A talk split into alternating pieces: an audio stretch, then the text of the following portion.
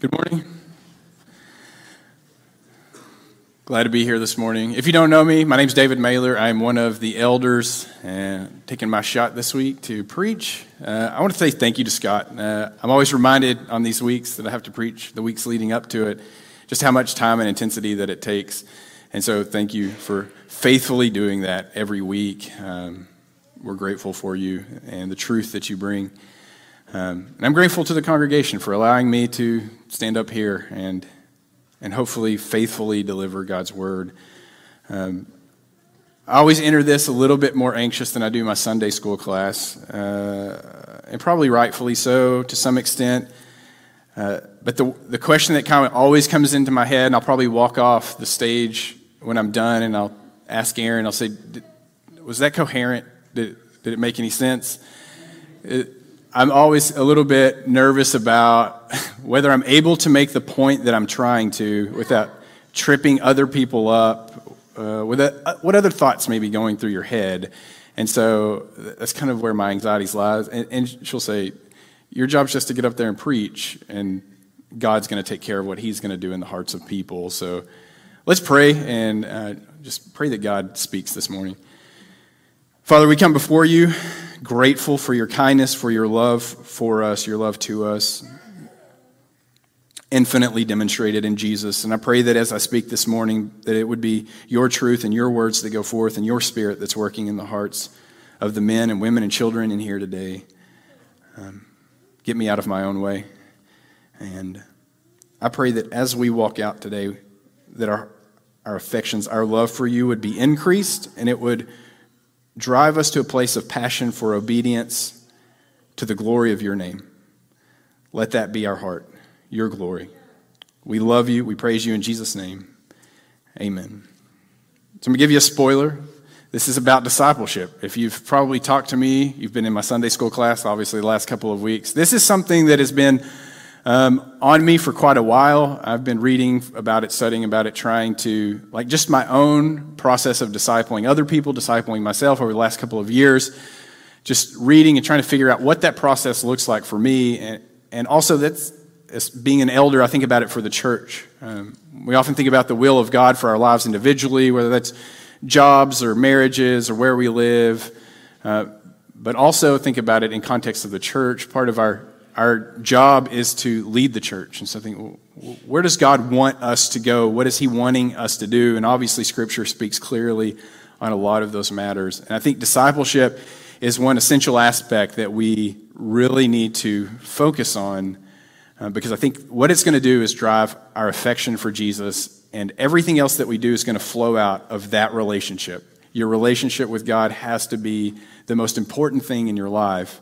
And then whatever else we do is going to flow from there. And so I'm going to back up a little bit before we get into discipleship, and I'm going to bring us back to the beginning, all the way to the beginning. All right. John 1, 1 through 4. I don't know. Yes, it worked. Wasn't sure. They disappeared right before church. Wasn't sure if they were going to be there. So I'm going to throw all the scriptures that I'm going to hit today. They're going to be up there, hopefully. There's a lot of them, and so that's why I want them up there, is because we're going to hit several um, as we kind of go through a little bit of a survey of through Scripture, but what I'm wanting to do is, for the, the cliche that it is now, I want to stir your affections for Jesus. I want you to be in awe and, glory and, and uh, just amazement of who he is and what it is that he has done. And so we start with John 1 1 through 4. It says, In the beginning was the Word, and the Word was with God, and the Word was God. He was in the beginning with God. All things were made through him, and without him was not anything made that was made. In him was life, and the life was the light of men. The light shines in the darkness, and the darkness has not overcome it. All right, so this is Jesus, right? Genesis 1 1 through 3. I'm sure you've connected these verses. In the beginning, God created the heavens and the earth. The earth was without form and void, and darkness was over the face of the deep. And the Spirit of God was hovering over the face of the waters. And God said, Let there be light. And there was light. So, by the power of His Word, God created everything in existence things that you see and even things that you don't see. He spoke, and there was light. There was the sky, the fish, of the sea, the birds of the air, the animals that crawl along the ground, the trees, the plants, all of it. And he said that it was good. It was what he intended it to be. And then we get to Genesis 1 26 through 28. It says, Then God said, Let us make man in our image, after our likeness, and let them have dominion over the fish of the sea, and over the birds of the heavens, and over the livestock, and over all the earth, and over every creeping thing that creeps on the earth. So God created man in his own image. He, in the image of God, he created him, male and female. He created them. And God blessed them, and God said to them, Be fruitful and multiply, and fill the earth and subdue it, and have dominion over the fish of the sea, and over the birds of the heavens, and over every living thing that moves on the earth. Verse 31 And God saw everything that he had made, and behold, it was very good. It's beautiful. By the power of God's word, he created everything perfect in harmony and peace, shalom. And it was very good. There's man living in the, in the garden in the presence of God, walking with him with the mandate to have dominion over the earth and to subdue it, to cultivate the earth, to bring it in line with the glory of God, that it would manifest God's glory in the universe. So man lives out his reason in honoring and glorifying God and enjoying that relationship. And then we get to Genesis 3, which I'm not going to go through the whole thing, which is why it's not up there. But you know the story. Satan comes, the serpent comes in, and he spins a lie, and he deceives because he was cunning, and he still is. And he whispers in man's ear, Did God really say? Why would he keep this from you? Isn't he really afraid of you? Afraid that you will be like him? You know that you can be like him. All you have to do is take and eat. And so man did. And so we did. We betrayed the king, the ruler, the sovereign of the universe, and we did what we wanted. Tried to replace the imago Dei, the image of God, with our own image. And so, with the lust of the eye, the desire to be made whole by something outside of God, very life itself, for safety, security, for control, for peace that we're going to hold on with our own iron grip, making it as if we are the point of all creation. We find ourselves just full of pride and envy and strife and greed and gluttonousness, fearfulness, slothful, full of wrath and judgment for others, for self, feeding the desires of our heart and chasing after the desires of our stomach. Ephesians 1 or Ephesians 2 1 through 9 tells us, And you were dead in your trespasses and sins, in which you once walked, following the course of this world, following the prince of the power of the air, the spirit that is now at work in the sons of disobedience, among whom we all once lived in the passions of our flesh, carrying out the desires of the body and the mind and were by nature children of wrath, like the rest of mankind. So, my Bible study group, my discipleship group that I have, we went over this verse probably over a month ago now, and something just kind of hit us in this that I hope you hear it, right? Sons of disobedience following after the prince of the power of air, living in our own passions, our own flesh. We're carried away by those desires of the body, those elementary principles of the world, our heart and our mind captured by the deceit of Satan. So much so that even our indifference towards God, our apathy towards the things of God, is satanic. It's following after Satan, following the prince of the power of the air. Our indifference towards God. No one stands at the Grand Canyon or sails across the ocean and is indifferent, yet we look at God and somehow we're apathetic, indifferent. So, yes, humanity, children of wrath, like everyone, we deserve that wrath. We deserve the death that is our sentence, the condemnation. Romans 2 5.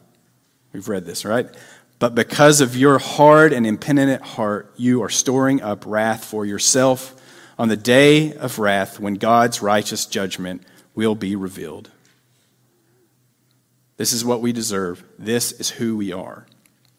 God's wrath poured out, and He is right and just for doing so.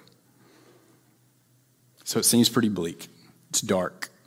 We find ourselves in the most dark situation that could ever be dreamt of.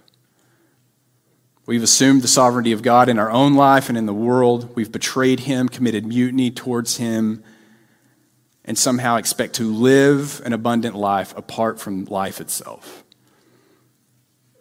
Because we've decided to follow our heart into the pits of hell.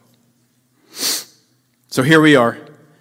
Darkness again covers the earth. The soul of man is void. No righteousness dwells within him, only darkness all the time. But it's not what God wanted.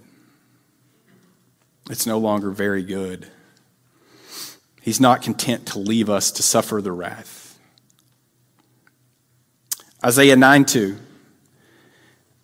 The people who walked in darkness have seen a great light. Those who dwelt in a land of deep darkness, on them has light shone. 6 and 7.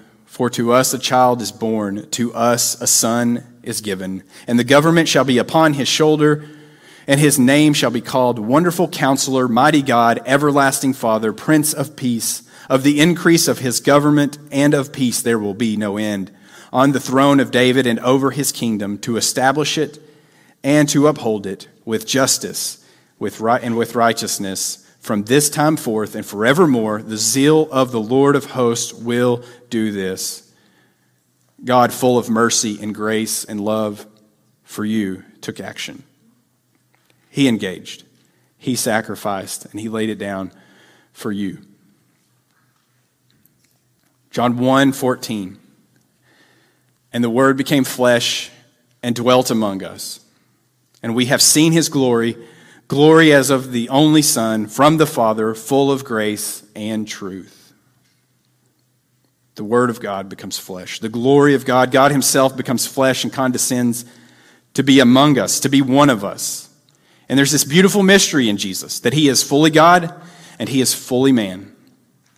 He suffered all of the things that we suffer and go through, yet majestic as God. He's great in humility and he sets aside a position of greatness, the position of greatness, while still remaining great. He put on the flesh to be like us, filthy sinners, rebelling against our Creator. He enters humbly into the world as a vulnerable baby. His first bed was a, a feeding trough in a barn. He experiences the humiliating and humbling experiences that we go through in growing up striving with fatigue and hunger and tolerating people's ignorant and flawed thinking, being tempted in every way, yet remaining faithful, remaining perfect and unblemished. In every thought, intent, word, and deed, he remained faithful to God and he sought after God's will. And then, all of that, he decides to set it aside and lay it down for you to the death. All of his comfort, all of the honor, glory, and majesty that he should just enjoy forever, he sets aside not because he seeks equality with God. It's not something to be grasped pursued for him, but through faithfulness and through his obedience to God's will, he lays it down so that you could be reconciled to him. And into the darkness of Sheol, into the grave, he goes, into the darkness that we created by the sin in our lives. So again, it's dark. He goes into the grave, and then a beautiful light dawns resurrection, life, and life is His. Eternal life is His. He rules over life and death, and it belongs to Him. And then He just invites us in to follow Him into life, into the light, to be swallowed up by it. So that's Jesus. So who are we? Romans tells us that we are dead in our sin, but Jesus brings new life. 2 Corinthians 5:17 says, "If anyone is in Christ, he is a new creation. The old has passed away, and behold, the new has come." In Christ, the rebellious man has been put to death, and a new creation has come. Yet your identity is still in the image of God, still created, created to display that imago Dei, to honor him and to glorify him. It's the same as in Genesis 1:27. So God created man in his own image in the image of God he created him male and female he created them. And God blessed them and God said to them be fruitful and multiply and fill the earth and subdue it and have dominion over the fish of the sea and over the birds of the heavens and over every living thing that moves on the earth. You were created in the image of God. You are an homage. You are a work of art meant to point back to Him, to display His honor, His glory, and to worship Him. To put on display His goodness, His grace, His mercy, His justice, and His love. He says, subdue the earth, have dominion over it. This doesn't mean our goal is to be dictators over the earth, rather, to bring in all of creation into a line with the will and the glory of God as an image bearer of God. And this has to start with ourselves, our own hearts, our own lives, by exalting the Father in every aspect of our life. So, you are to be fruitful and multiply. Multiply Christ first at home in our own lives and in this building here. And then to the lost to be reconciled to God, that we might all be mature in Christ, be all grown into maturity into the image of God. This is our purpose. The Westminster Larger Catechism states man's chief and highest end is to glorify God and fully enjoy Him forever. That's what you're made for. To glorify God and fully enjoy Him forever. That's a very broad statement and doesn't have a lot of specifics in it. It sounds quite expansive and exhausting in some ways. It sounds like everything. It sounds like a life completely swallowed up in God, a man given over to the only passion that's going to bring life and flourishing to himself and those around him. A life devoted to God's majesty and glory.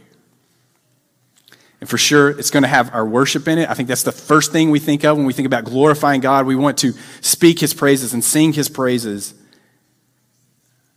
I think it's that in addition to that, probably fueled more by our communion with God, our relationship with Him, our time in prayer with Him together, individually, our time in the Word, meditating on it, reflecting upon it, considering what it has for us to do to respond to what He's speaking to us.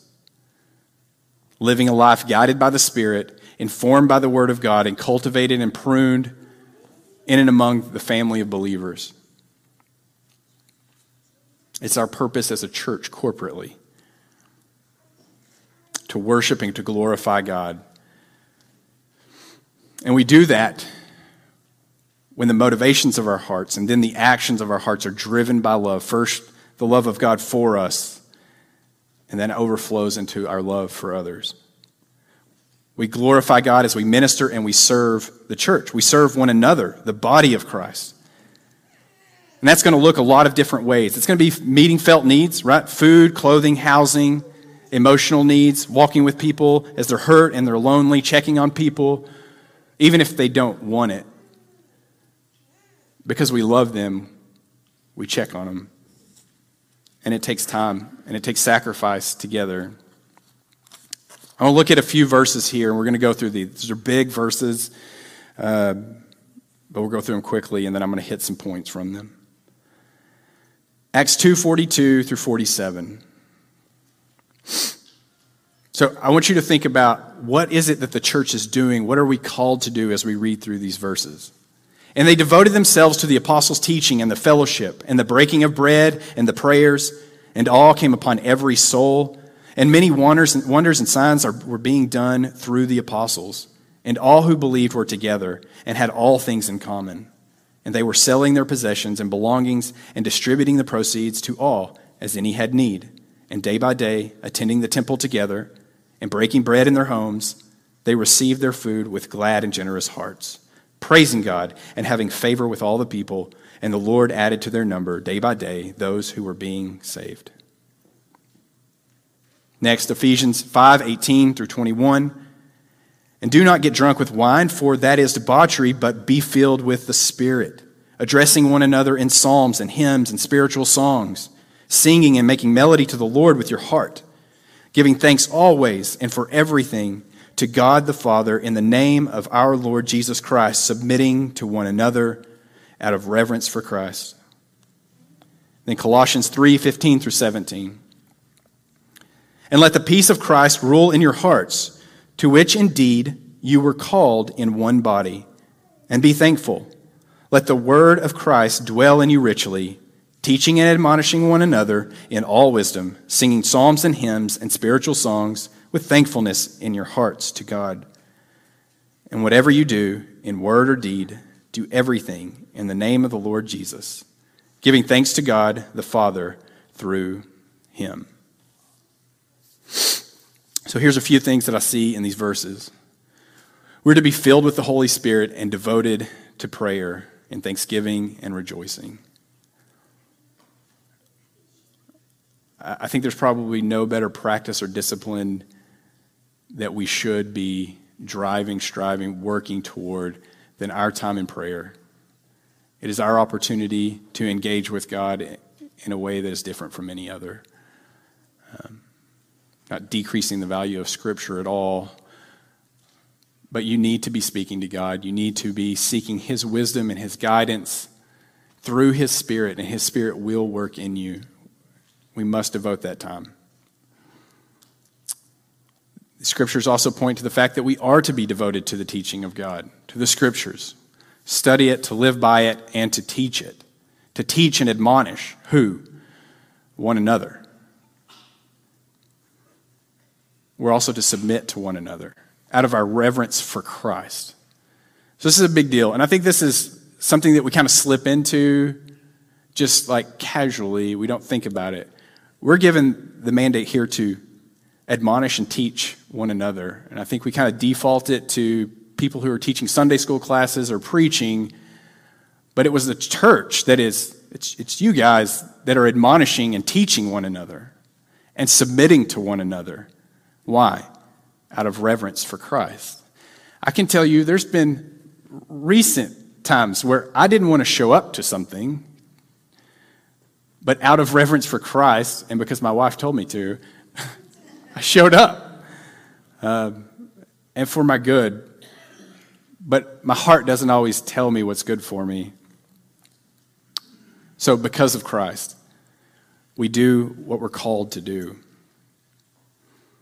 our conversations, the words that come out of our mouth, it sounds like they should be full of scripture, psalms, spiritual songs, hymns.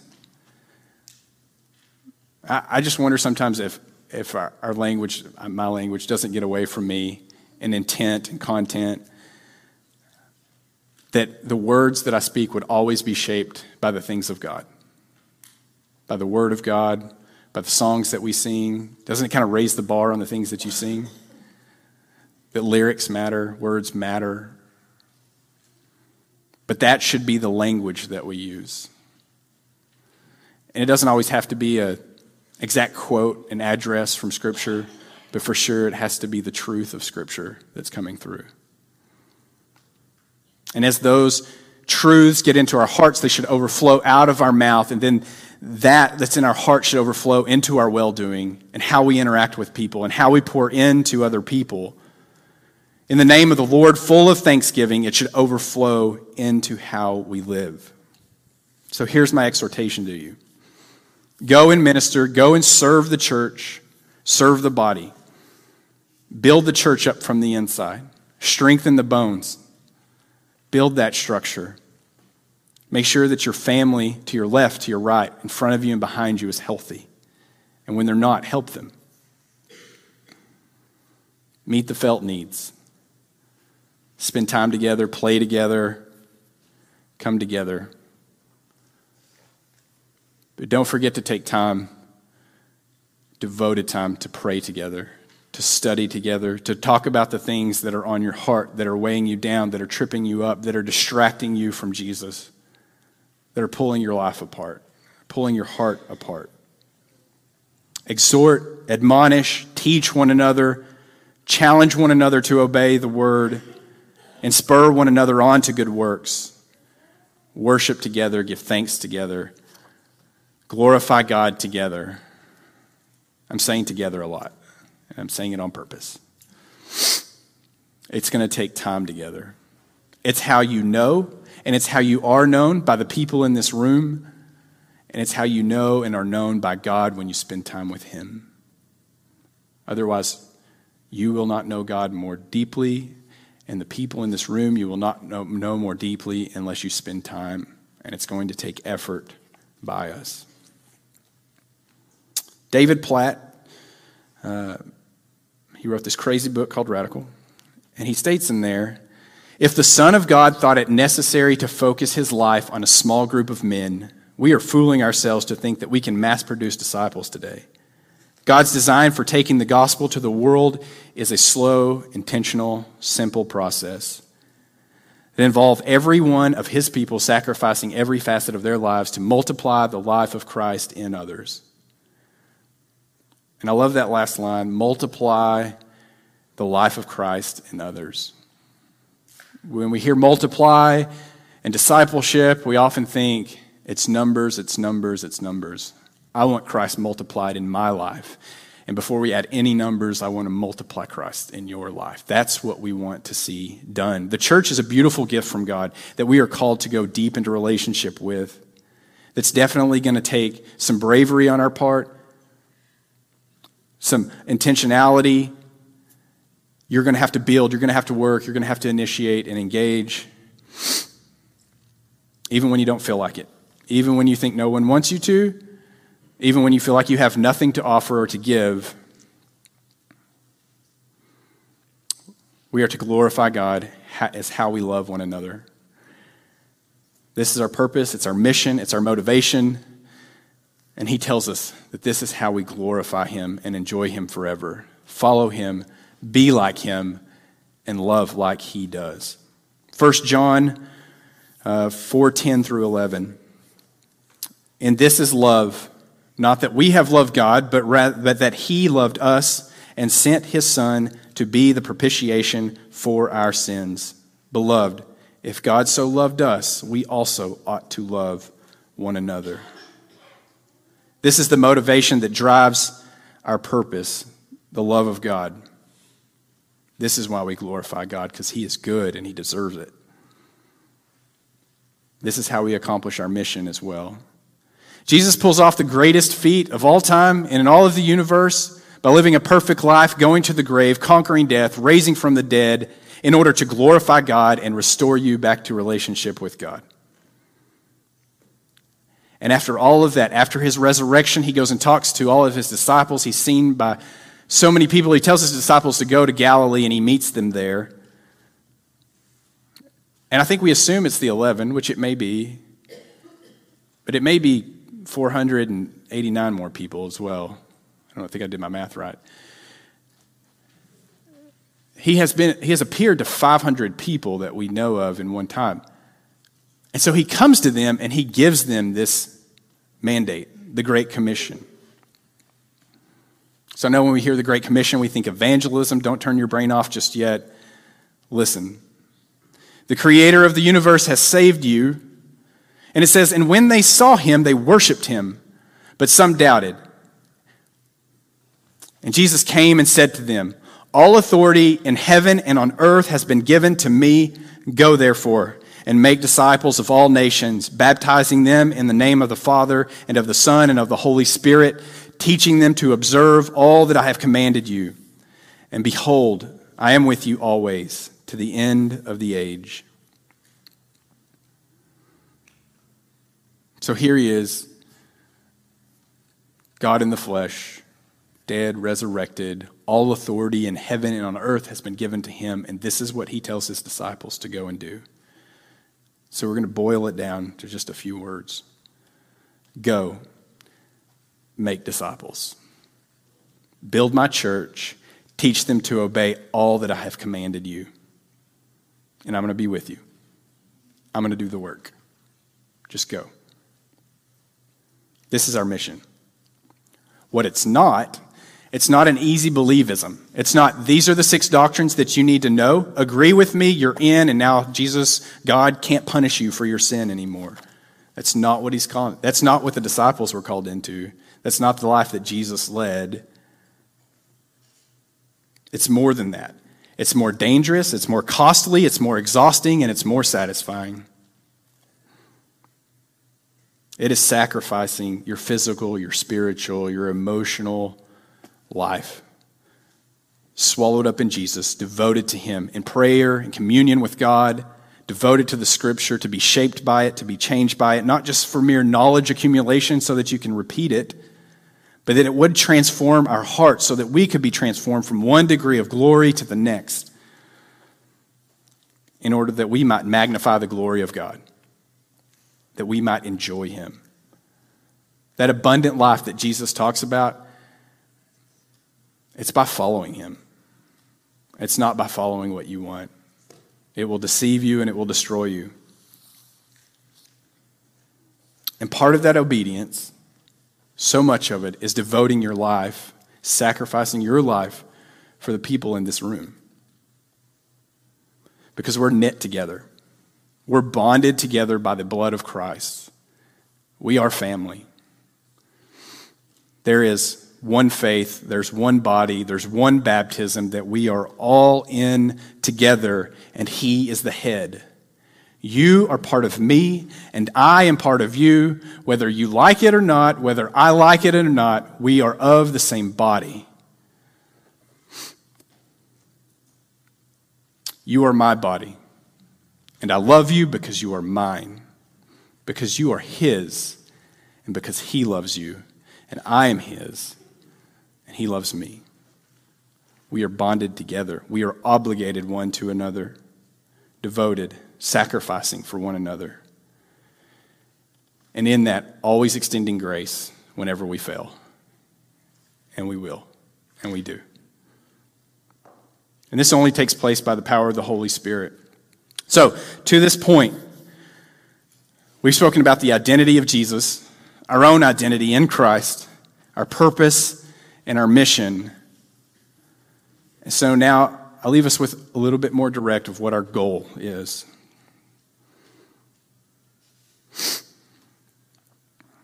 And I think each one of these kind of builds on the other and drives one another. But our goal in this mission is the same as it was for Paul in Colossians 1 27 through 29.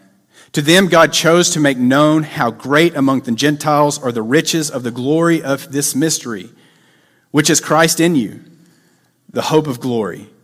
Him we proclaim, warning everyone, teaching everyone with all wisdom, that we may present everyone mature in Christ. For this I toil, struggling with all his energy that he powerfully works within me.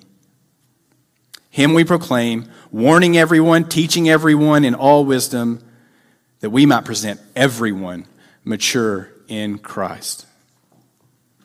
This is the goal that we would all be mature in Christ, that our lives would be fully devoted, glorifying God in everything that we do, every breath we take, every thought we think, every word we speak, every action that we do would be for the glory of God. So we give ourselves over for our brothers and sisters in this room and for those who are outside of the faith that God is calling to Himself, we sacrifice struggling and toiling with all of his power. And it's not going to happen just by showing up today, showing up Wednesday night. It's time together. It happens when we decide that Jesus is the most valuable one in all of the universe and that his glory is worth our very life. And we devote everything, our time, our talents, to make sure that everyone in the room is mature in Christ, at least moving in that direction. It's going to take hours and hours of your days, of your weeks, of your years sacrificed to that end. Time devoted with a few in prayer, in study, helping one another walk in obedience, see the blind spots that we have. It's going to require confession and repentance on a very personal level. And so you have to be honest with yourself and honest with other people, two things that none of us like to do. It's going to require having dinner in other people's homes, inviting people into your home, going on vacations and game nights and backpacking trips and bike riding and bear hunts, all the things that we do. it's going to require sitting with somebody's kids while they go to the hospital for an emergency or to see a baby born. It's going to require mourning with people as they lose a loved one, as we inevitably lose loved ones in and among our own body. And again, it's going to be extending grace when we fail. It's going to take time, intentional time, devoted time to God, devoted time to one another. And so, as we disciple one another, as we build one another up in the faith and in maturity, and make sure that we're all taking steps on that road of maturity, it's just a simple step to invite those who are far from God into the life that we are already living. And there's plenty of opportunities for that. You go to your job every day, there are people who are far from God. Even if they claim Christianity, often they're not following. You invite them in. To your gym, to the mountain bike trail, even in your own home, you invite people in every day. We invite them in, we love them, and we make disciples. I'm going to call the worship team up as I close. And I'm going to leave you with a few questions.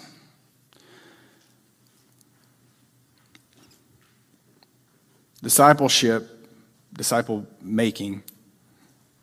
I think discipleship is a component of disciple making, if that makes any sense. But it's essential component to our own sanctification and the sanctification of everybody in this room. And it has to be a give and take between us.